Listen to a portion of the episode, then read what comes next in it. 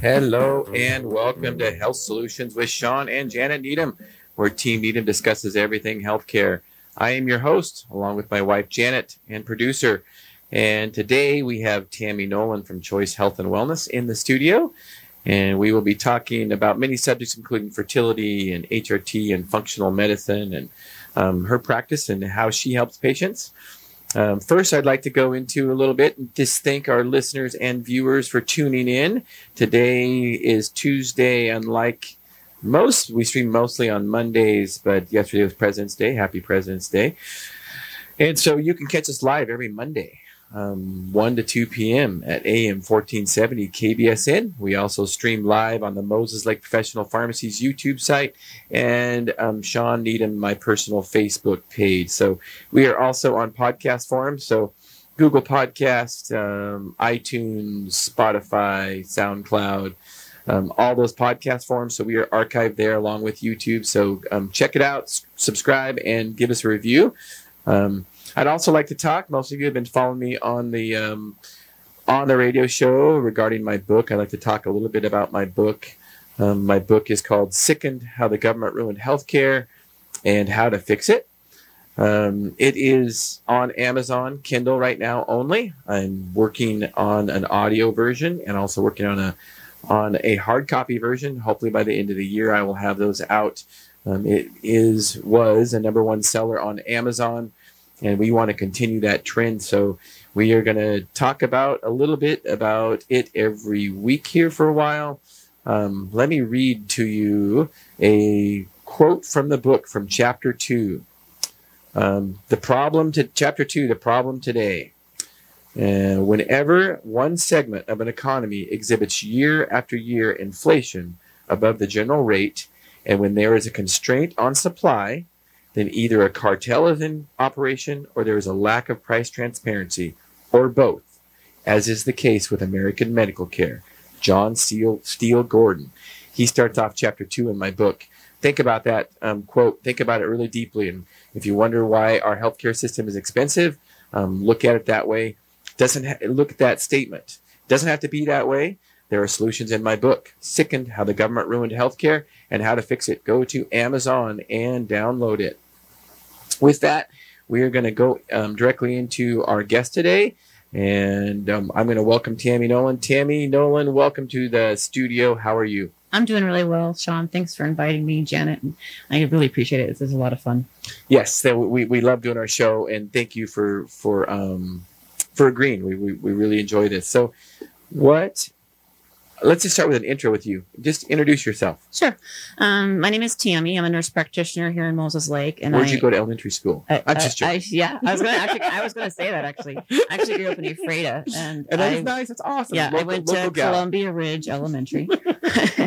um, so yeah, grew up here. Uh, moved away for um, our my husband's career and our schooling, and then decided to have children and we like actually live downtown Seattle or, or close to downtown and we're like, you know what, we don't want to raise our kids in Seattle.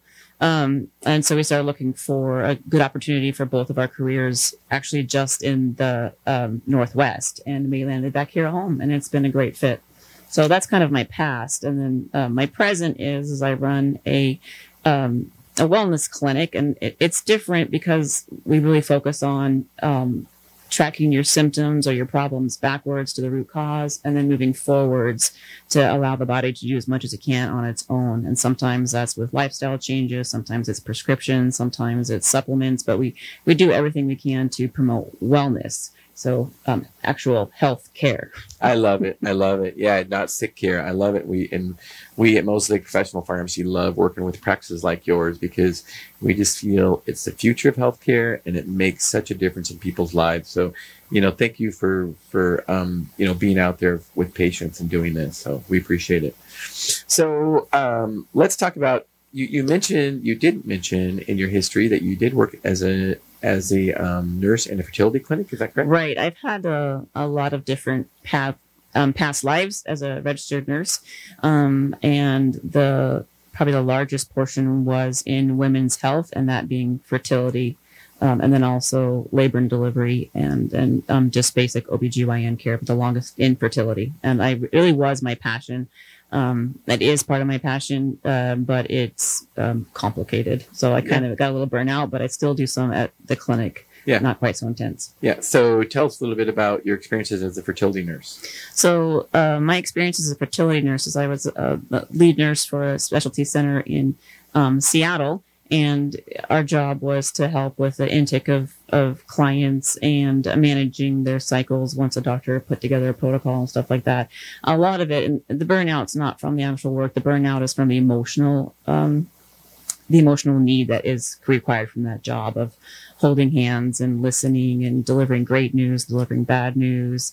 Um, a lot of it's education. Does the client um, understand the process? You know because if they don't understand the ins and outs of uh, menstrual cycle and the, how fertility works, then you can invest a lot of time and money and not get a, a good outcome or a pregnancy.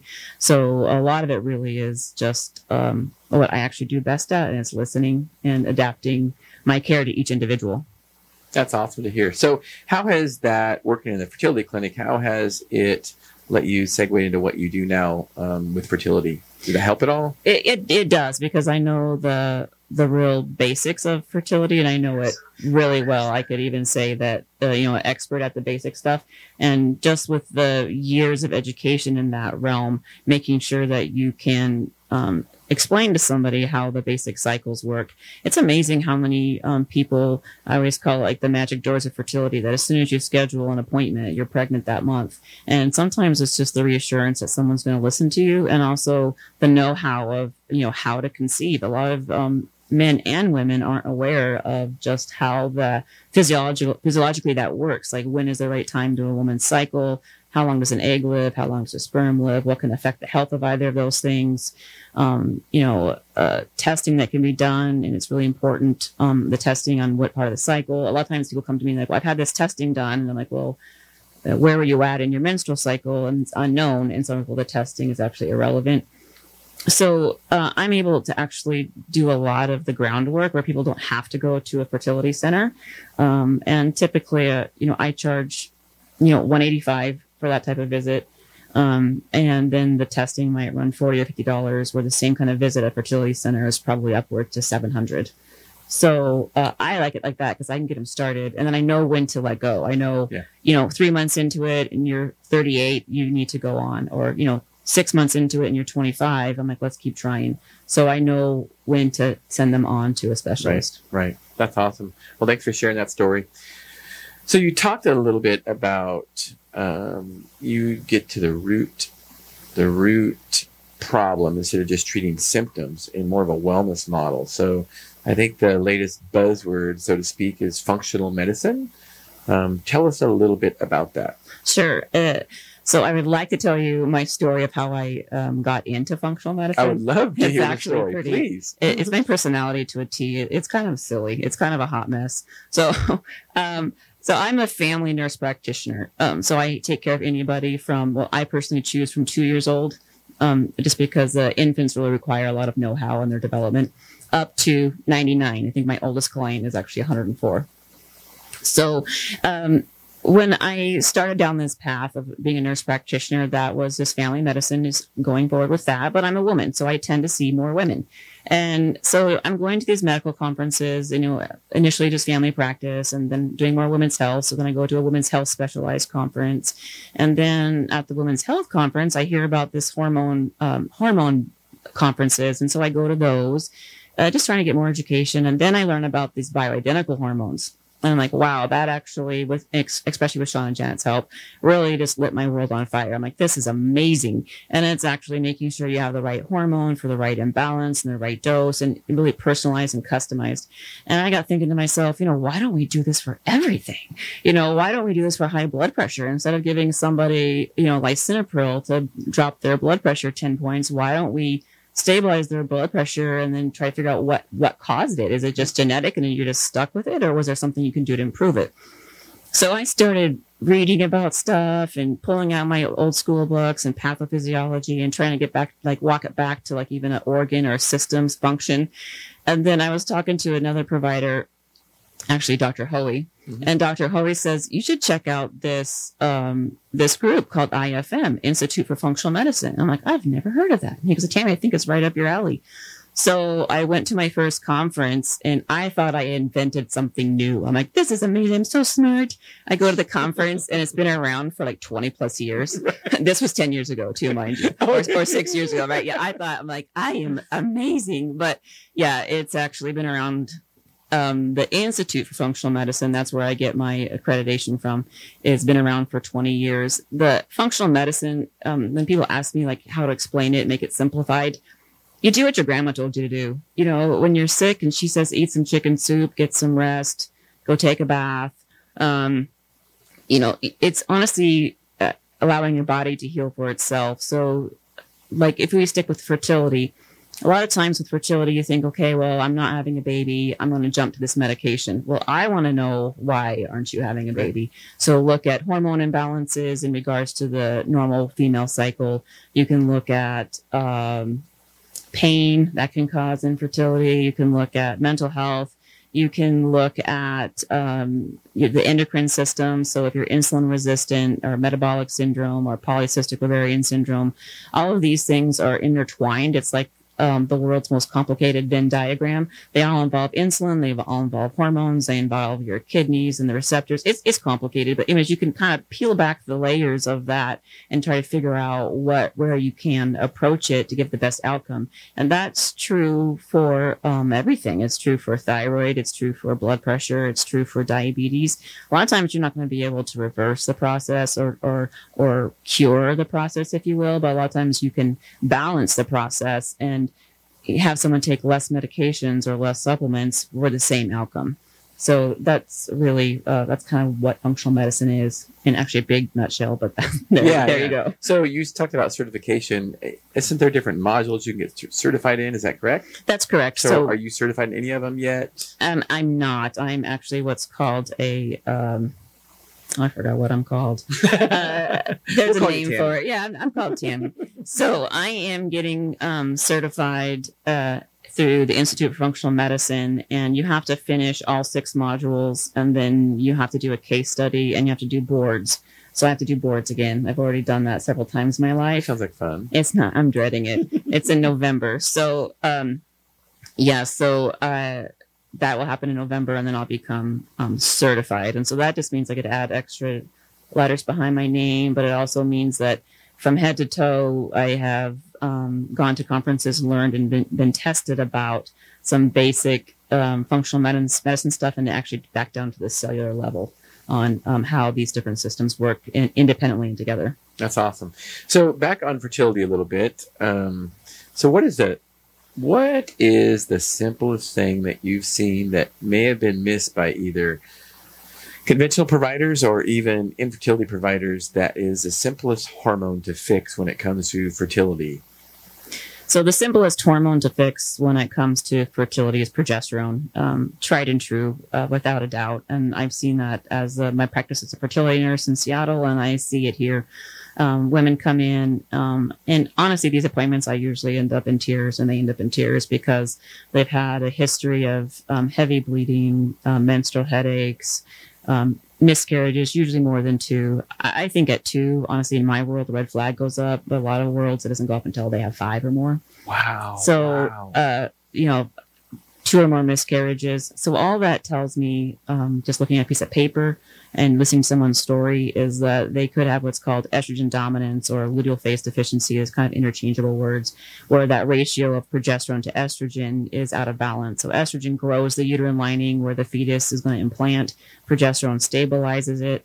Um, and the progesterone only occurs after ovulation. So uh, if you don't have a good ratio, that lining will um, slough off at the time of menses or time of your period, regardless if you've had implantation or not. And so you have a lot of early miscarriages. The interesting thing is, I'm not sure that let's, you know. Let's this. continue that. We oh. need to go commercial break. Okay, let's continue that conversation about progesterone. You are listening to Health Solutions with Shawn and Janet Needham. We will be back in just a few minutes. Hello and welcome back to Health Solutions with Shawn and Janet Needham. If you missed the first segment, we have Tammy Nolan in the office with us, and we were talking about fertility, and specifically when we left off in the first segment, we were talking about progesterone. Tammy had to cut you off early. Sorry. Um, That's okay. Keep going.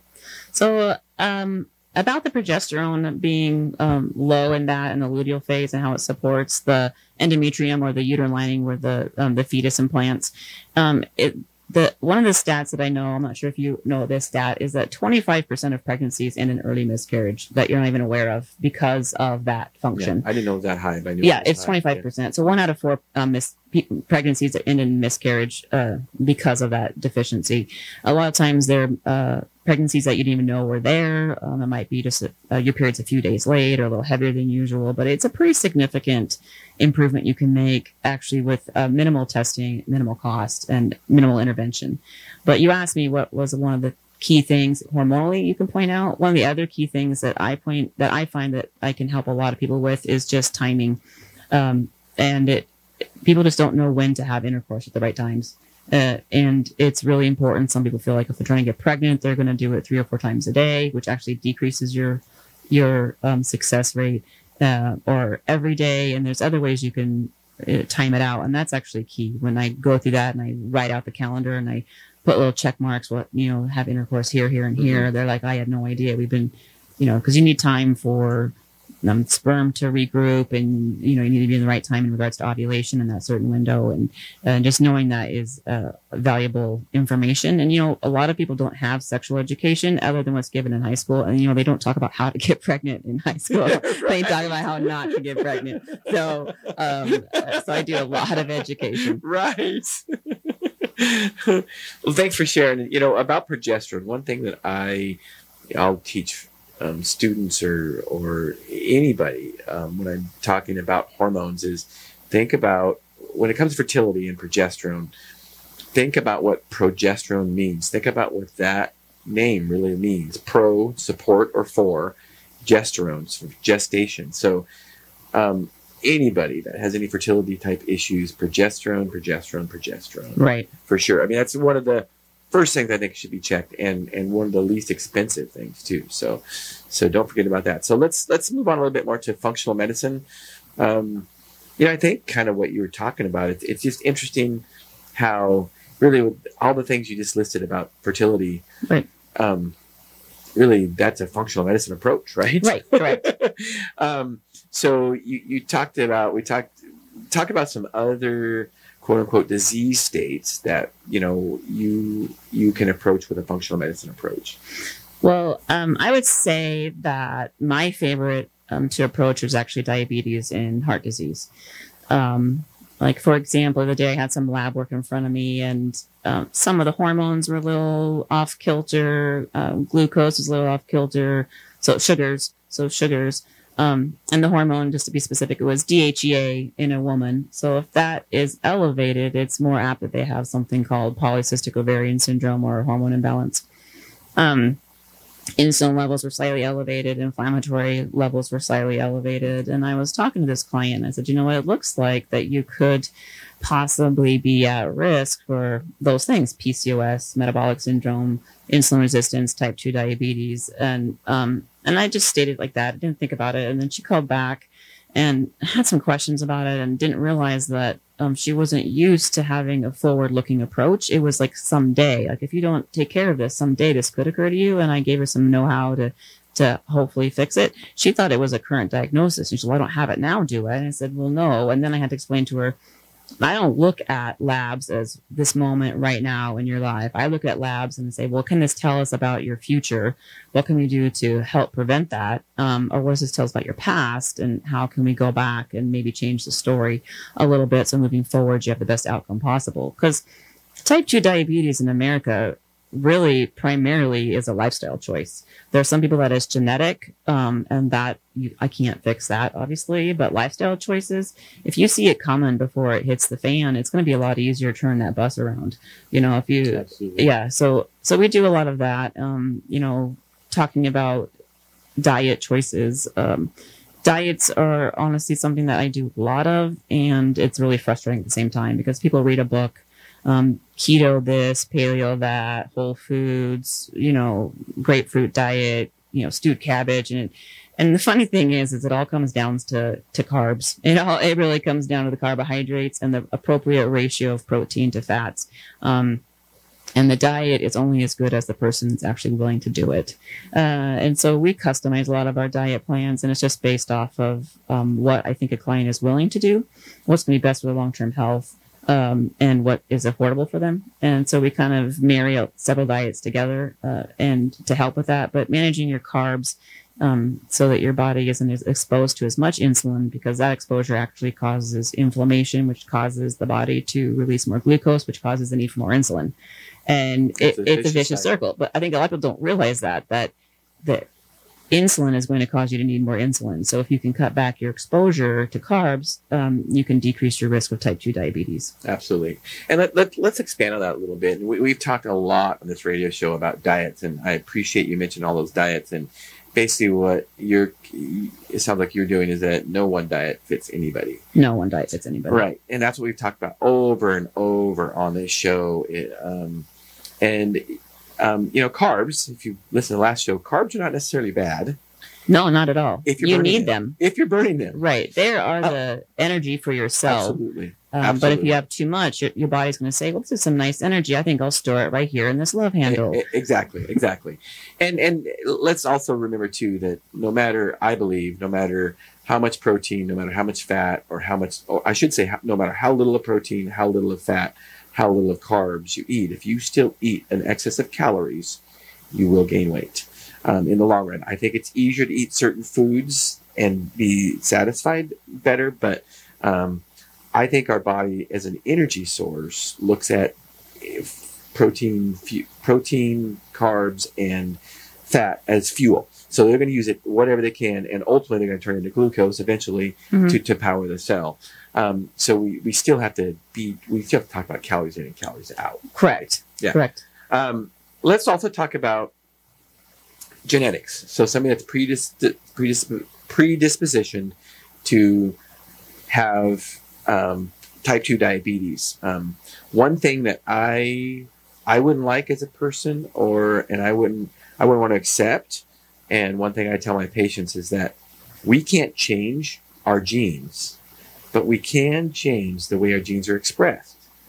So just because we are predispositioned to have cardiovascular disease because our moms and dads did, or type 2 diabetes because our moms and dads did, that doesn't mean that we have to have it because we can change our lifestyles early, correct? You want to expand on that? Yeah. So um, I see that a lot where someone has a family history of that and it's a crutch. It's like, well, I have a family history. There's no getting around it. Um, I'm just going to take a pill. Well, you know, at some point for some people, it, it is a genetic fault and they can't get around it. But for the most part, if you watch your hormones and your labs, you can kind of steer away from that. So again, like the exposure to insulin creates more insulin. If you know that you know you have a family history, but then just don't go down that road. Like just start cleaning up your diet now, um, because it does change the the DNA expressions. Because the you know just like um, with different diets, like energy is is um, with the food we eat. If you go to keto, your body changes its drive and uses fat for energy um, for the cells versus carbs. Um, and then so it, it's the genes will change their expression. Um, Absolutely. That's a good example. yeah. That's a fast, a pretty fast example too. And think about what our genes can do long term to prevent Right. disease. You know, if our genes can, um, you know, turn on and off to help metabolize fat versus glucose, that's a great example, Tammy. I, I like that. Well, that's what we talk about in functional medicine a lot. You know, the telomeres, the um, ends of the DNA strands. That's kind of where the zipper. I always tell say people there's a little zipper. Um, that's where the zipper connects, um, and those get broken over time because they're they they divide, replicate, divide, replicate. Um, and those telomeres get get damaged, and so then your gene expression changes because you've damaged a little bit of the DNA. But they get damaged because of inflammation. A, you know, insulin or heart disease or joint disease or whatever the inflammation is from, it, it's going to cause a damage or free radical damage. So that's one thing. One another way you can change a DNA or a gene sequence, if you will, is look at ways that damage that those DNA strands, like again, inflammation and free radicals, and and take that approach. and we can still repair that, right? Yeah, you can repair that. repair that, right? With with proper diet, Right, and Right, and, the proper you know proteins and the balance and you know all that kind of good stuff, amino acids. Yeah, you can you can help those little guys along the way. Okay. And I have a six year old uh, winter coat that the zipper has been completely chewed up, and you're like, oh my goodness, if you were a DNA strand, buddy. oh my gosh. oh, that's a really good one. So you talk about diabetes, and of course, diabetes is um, one of the things that increases the risk for cardiovascular disease. Um, so talk about a little bit about cardiovascular disease and, and prevention and how that would how we would do that with a functional medicine approach. Okay, so um, I'm gonna take a step back, and I Yeah. tell people a lot of times when you come and see me at my office, um, I can't take care of you by looking through a peephole in the door. You know, that's going to give me a one centimeter circle of um, what I can see in your world.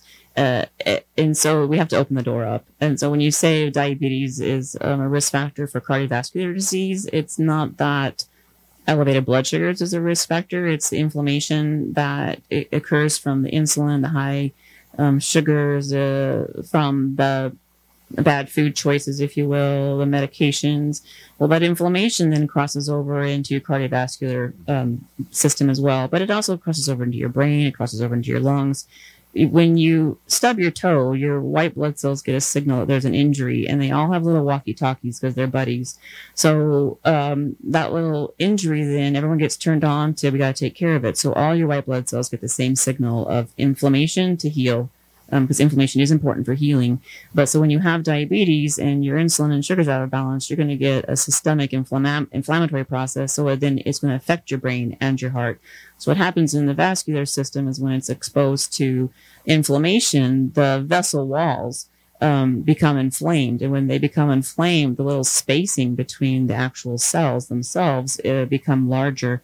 And then the bad cholesterol or the LDL can fit under that, that lining and build up a plaque. So that process itself is not too bad. Like, okay, that's, that's fine. You know, yay for you. Sorry that's happening, but you'll, you'll live through that. The problem is, is when the inflammation gets so bad that that plaque eventually ruptures and um, the red blood cells run to that area to help with that damage and the white blood cells and macrophages and all these kinds of great goodies that live inside of us. Then you get a clot. You can throw a plaque as a clot, or you can throw the blood blood cells as a clot, and then you have, you know, a, That's a problem. yeah, you have a stroke or a heart, Heart attack yeah. and it all boils down to inflammation. Right. Um, but that's yeah, but you have to open the door to health. You can't look at it through a peephole. You're going to miss a lot. Yeah, that's I I think that's functional medicine approach. And so speaking of the inflammation, um, where does cholesterol fit into this? Well, cholesterol, um, I I probably I'm not sure I want to tell you my opinion on there. I will. I've said it many times, and I'll tell you again. well, I'll, I'll be brave and I'll say it. Um, I like cholesterol. It, it doesn't bother me. Um, I think it's really important. Uh, it, it is the beginning molecule of our hormones. Um, it's what keeps our brain protected. Um, we need cholesterol. I don't usually panic about a high cholesterol until you start seeing. So let's let's elaborate on that. What do you mean a high cholesterol? Two hundred one? no, I don't usually start panicking until it's like 250. Um, and I wouldn't even say a panic. I don't raise my eyebrow until it's 250. Yeah. Um, but cholesterol is cholesterol. That's like saying, um, well, I see the dipstick in this engine. The engine must be good. Well, you didn't bother to look. You know, is there any oil in it? Is it actually, you know, is there actually a transmission connected to it? You know, who, you're just looking at one thing. So again, the peephole thing. So when you're looking at your cholesterol, you have um, different measurements you can take. So you have the triglycerides, which are fatty acids, HDL, the high density lipids, um, LDL, low density lipids. You got to know which ones are the bad guys and which ones are the good guys. Um, and you know, if you have one good guy and 10 bad guys, even though it's the best good guy ever, the ratio is out of balance. So you want to make sure that HDL is um, in a good ratio to your LDL, but you can also look at the quality.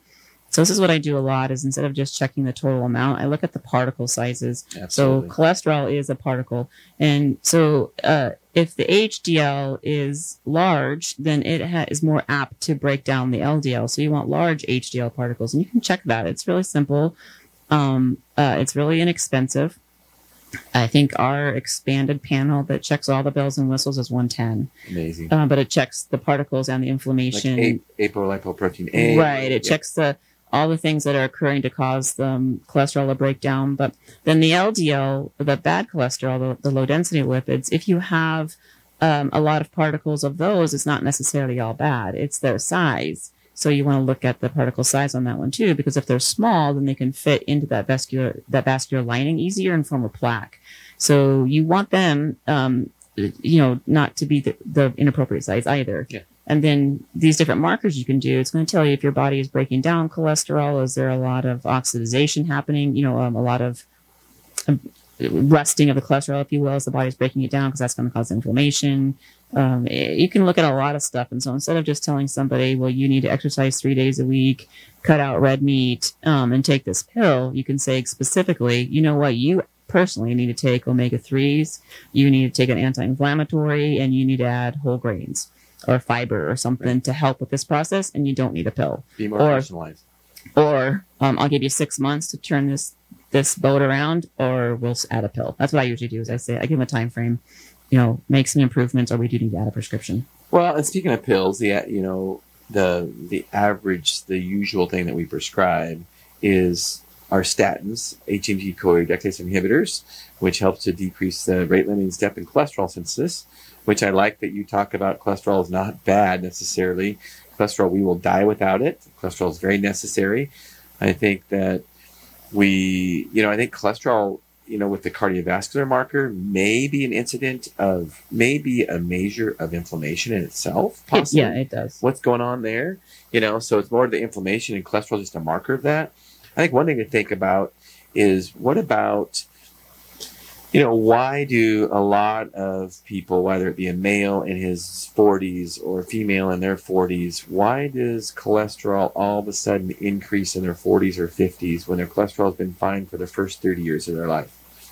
You know, I think that's always an interesting story, and I think we're going to talk about that in the next segment because we got to wrap we got to wrap this segment up. So we're we're wrapping up segment two. You were with Health Solutions with Shawn and Janet Needham.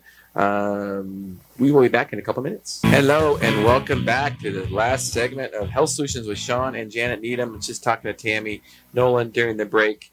And boy, these segments go fast, Tammy. It's just such a great wealth of knowledge. I appreciate you being here and, and sharing your expertise, Tammy. This is awesome. Awesome conversation, and our viewers and listeners are going to love it. So, we're talking about cholesterol. We're talking about um, why all of a sudden was somebody's cholesterol fine for 35 years of their life, and then you know in their 40s or 50s that it, that it that it that it gets it it um, is high all of a sudden. So one of my theories, and I, I hope you can expand on this, um, and actually a great doctor taught me this once, is that you know maybe because you talked about um, cholesterol being the backbone of our hormones. We cannot make our sex hormones anyway. We cannot make any of our sex hormones without cholesterol. It's got a cholesterol backbone. So maybe when our hormones start to, to decline in our 40s, our body's starting to store cholesterol to try to produce more hormones. What are your thoughts on that? Well, I'm glad you you said that your theory because mine's just a theory too. but this is what I think. I think as our hormones are depleting, I never thought about your body storing more, but um, the body is able to take out cholesterol molecules and um, as needed to help support other systems. So you can take down cholesterol, break it down to different. Um, had a brain loss there. I believe it's proteins to help uh, break down other cholesterol molecules. That's how HDL breaks down the LDL. Um, but my, my theory is is as our hormones are depleting, the cholesterol being the first molecule in the backbone of a hormone, is the body is going to say, you know, I really need some testosterone, or I really need some estrogen, or um, DHE or whatever, and it's going to pull that out of the system and make what it, it needs. But you're going to have extras floating around. That's that's kind of my thought is right. that okay. th- there could be your body is utilizing it more. So if you if it needs it, it's going to be in your bloodstream, and so when you test for it, it's going right. to be high. Right. But also with the hormones depleting as we age, can definitely see your body would store it. Um, but you have to don't want to forget about the adrenal gland and what it might require as we age and under stress, and it requires um, carbs and um, different uh, minerals, and so you know that's another thought. Is like possibly you're putting on more cholesterol because the adrenal gland is is overworked and tired, and it's just wants to get some stores built up for future because you know it's responsible for the fight or flight. So if you've got to hunker in a, a foxhole for a while, and maybe you need that cholesterol, so you've got some fat, you know, so you can survive through something. I don't there's a lot of good theories, but um, I do see it too, and I I do find that if someone comes in and their focus may not be cholesterol, it tends to improve when we um, balance hormones and we also uh, help with their uh, stress management. Absolutely, absolutely. That's so very important. So let's. I, I, like the functional medicine approach, and I think the typical approach to cholesterol, or let's face it, the reason that cholesterol anti-cholesterol medications are prescribed, the statins that I was talking about earlier, is to prevent cardiovascular disease. Right. And but I think what's interesting, and, and, and Janet is the one that brings this up over and over to patients. And, um, you know, statins have been out for 30 years now. And um, cardiovascular disease is on the rise in America, number one killer of men and women. Um, and it's not getting better. So, my thought is whatever we're doing with statins, it's not working. Well, statins um, help with cholesterol. They don't help with inflammation. So if you can't get the inflammation down in your vascular walls, the plaques are still going to build up. You're still going to have heart disease. So, it, in my opinion, statins are just going to help kind of um, a symptom at the moment. And I don't usually. They're going to put out the fire for the moment. Right, right. Yeah. But it's like, you know, you're in Australia during those wildfires and you see a little clump of grass and you step on it. And you're like, ah, got it. Look at me. I'm awesome. And the whole world is burning behind you. You're like, well, that really wasn't the cause of the fire, but good job. So I don't typically use statins unless someone's not responding to lifestyle management and other cholesterol options. First, because uh, statins are really uncomfortable and it causes muscle breakdowns, and um, and again, it, it's it's taking care of a symptom. Um, and yeah, typically I don't use them unless I just can't get movement with other things. Yeah, I'm not a fan of statin. I would never take a statin myself, would never recommend one to my immediate family. I just think the whole cardiovascular disease picture is a lot different than just taking a statin. And I think they're, I just think they're well, way overutilized and way overprescribed because cholesterol is just a very, very small piece of the puzzle. So, speaking of, um, let's segue into, well, so why, let, let's talk about that. Why is that? You, you take a functional medicine approach. I, I can say that from, you know, my patients that have had um, heart attacks, it doesn't seem like their cardiologist discusses some of the stuff that you talk about. So why is that? That it that's um that's a good can of worms you just opened up. I know. That's why we're here. That's why we have a radio show. well, um, it, it boils down to statistics, uh, tried and true statistics. So if we prescribe statins to people who have high um, cholesterol and we prescribe lisinopril to people who have diabetes, the stat- statistics show that we are apt to save the majority of people. Lisinopril to people that have hypertension, correct? Yeah, because this also protects the kidney. So Oh, for diabetes. for diabetes and for, yeah. for So a lot of times, if you fit into the algorithm that's going to make the biggest change for the most people, um, then you're fine. But the last time I looked, we all weren't gingerbread man at the same cookie cutter. So uh, that's how the majority of decisions are made is just algorithms, um, and it's to serve you know the where can you make the biggest change to serve the most people or help the most people, but it's not doesn't fit everybody. Um, and so that's actually a huge reason why I don't bill insurance is that um, I don't have to follow an algorithm because um, insurance billing does bring you into like you have to do it um, the way quote unquote evidence based medicine is, and these are the approved algorithms for cardiovascular disease or diabetes and stuff like that. And if you don't follow them, you're not going to get paid. Um, and so I really pride myself on being able to say, this is your program, this is your plan. We have these resources we can go to if we can't make a lifestyle change or modification in a certain time frame. But um, the reason why this functional medicine or basic nutrition, basic health stuff isn't talked about is it doesn't fit in the algorithm, and it's also um, you don't get paid for it. right. You and- have to get your talk done, and you have to, you have to be able to code it. You have to assign it a code of a something that's actually diagnosable, and you also have to assign it a code on something that's actually billable. And guess what? I was on a podcast a few weeks ago, and this guy brought up this term. Um, um, healing is not a billable diagnosis code. No, Think you would that. get paid less as someone billing insurance if all your clients were healthy. Yeah. because there would be fewer visits, they'd be shorter visits, less in depth visits, and you'd get paid less. The way our sick care system works, I know some people don't like hearing it, but the way it works is it really takes advantage of people being sick. They don't necessarily want their diabetes to get better, their hypertension to get better. And I know that sounds like a wild, wild comment to some people, but I really honestly believe it because you just look at the way the system's working. It's people aren't getting better.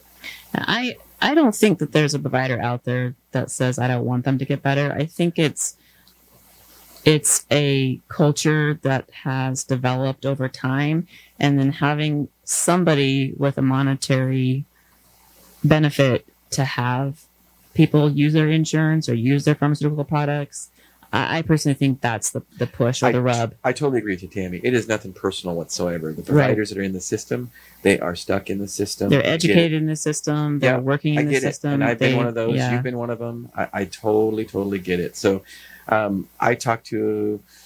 There's a doctor down at uh, the Surgery Center of Oklahoma, Dr. Keith Smith, and you know we've talked about a lot of these things. I, I went down there and toured it. and I've talked and I've interviewed him. Um, he's on our YouTube channel on this on the Sickened playlist on our YouTube channel.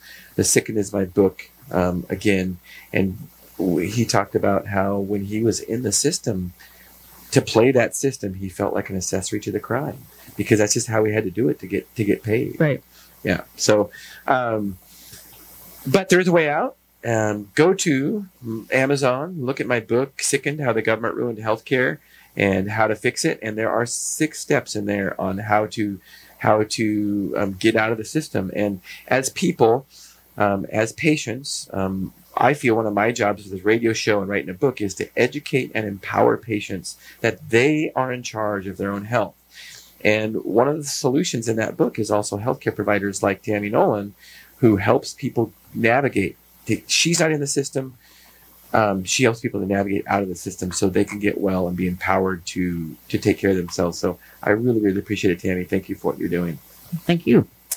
So let's talk a little about HRT, um, hormone replacement therapy. We talked, we hit on a little bit with fertility.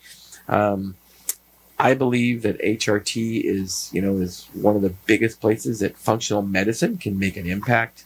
Um, Janet and I have a have a huge interest in HRT because we feel we've changed thousands of pa- p- people's lives with it. Um, you know, all of the Pacific Northwest. So tell us a little bit about how you how you um, deal with HRT and your common HRT patient, male and female. Go go. Sure. So, just uh, I wasn't sure if you said it, but HRT is hormone replacement therapy, and a lot of times I take for granted um, the, uh, what kind I prescribe, and I actually only prescribe bioidentical.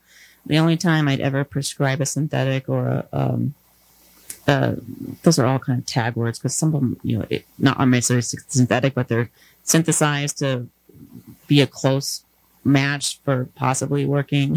Right. Yeah. Uh, they, they cause a lot of side effects, and I just tell people those types of birth, those types of hormones are really good for birth control, and that's about it. But if you're doing a hormone imbalance, you really need a bioidentical. Um, and so, uh, yeah, I only prescribe bioidentical, and sometimes I may not say that, but that's how I work.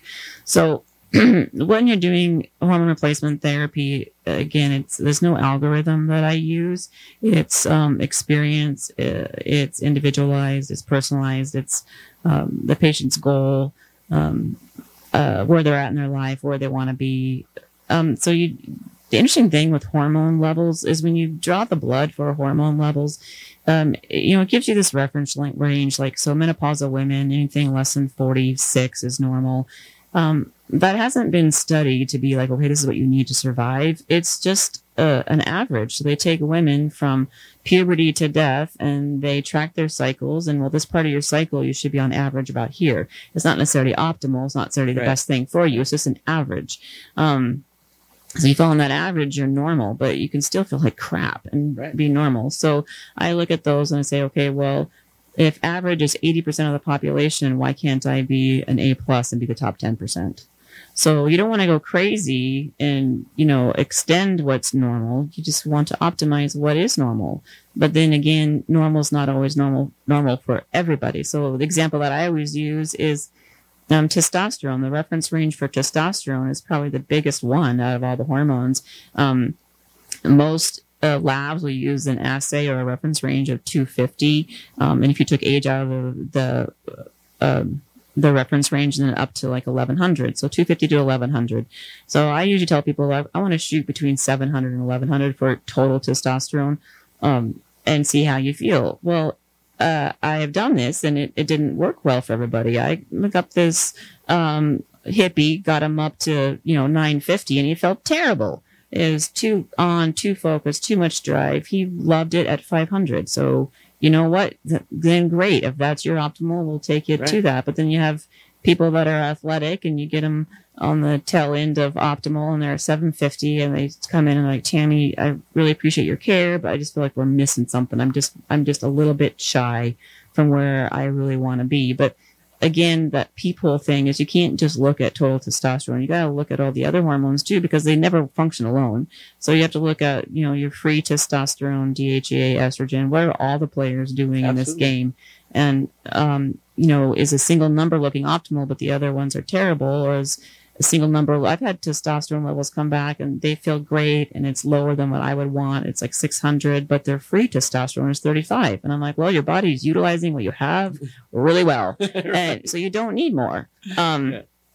and uh, so i really like to be able to personalize the hormone um, replacement therapy for and, and that's what that's what's awesome about what you do is you do personalize it and the hormones are no different. And you know it'd be interesting on those cases you know the one where he needed less one where he needed more i think one thing that's interesting would be interesting is we hardly ever have it but what was what were their baseline when they were 30 years old Right. I have some people that come in and they're really young and they're like, well, I want to do hormone testing, but my doctor won't do it because I'm too young. And I'm like, too young for what? To know where you're at right now? yeah to know where you want to be when Right. you're 55? Right, you're never too young to get your hormones checked. That's for Right. sure. All right, Tammy, we got to wrap this show up in about a minute. So, um, what are your parting words, and how can people get a hold of you? I think uh, my parting words were, would be, you know, don't take your health for granted. It's harder to fix it when it's a hot mess versus just when it's a, a small scratch. So start now and don't wait. Um, and then the way to get a hold of me is um, by our phone number. It's 509-350-8928, or you can find us online at um, choicehealthwellness.com. You have a Facebook page. I do have a Facebook page, and I believe that one's under my name, Tammy Nolan, ARNP. Um, but I'm sure if you put in Choice Health and Wellness, uh, it'll pop up. Okay. So, what is the future of what? What would you like to see your goals over the next um, ten years? My personal goals, Yeah, no, your your um, professional goals in your clinic. my professional goals. Um, well, we didn't we didn't really touch on this, but uh, pelvic floor and um, women's sexuality is a huge thing. I think that's overlooked a lot, where women are told, as you age, this is normal, just get used to it. And I think it's a totally underserved area. So that's what I'm working on now is expanding our clinic in those types of areas because um, for women that's a huge part of their identity. And if it, things aren't working well, um, it really affects your life. Well, that sounds like a topic for another radio show. Maybe not. well, we'd love to have you on. I've heard you had some uh, different modalities too that we haven't talked about in your practice. So um, we'll, we'd love to have you on again. Thank you. So, so, Tammy, thanks for being with us. You guys have been listening to Health Solutions with Shawn and Janet Needham. Stay tuned next Monday. Do not miss out next Monday, 1 to 2 p.m. We will have Shawn Baker, um, author of the Carnivore Diet, on, on, on the phone with us and hopefully streaming via video also. So stay tuned next Monday. Health Solutions with Shawn and Janet Needham. Thanks for listening.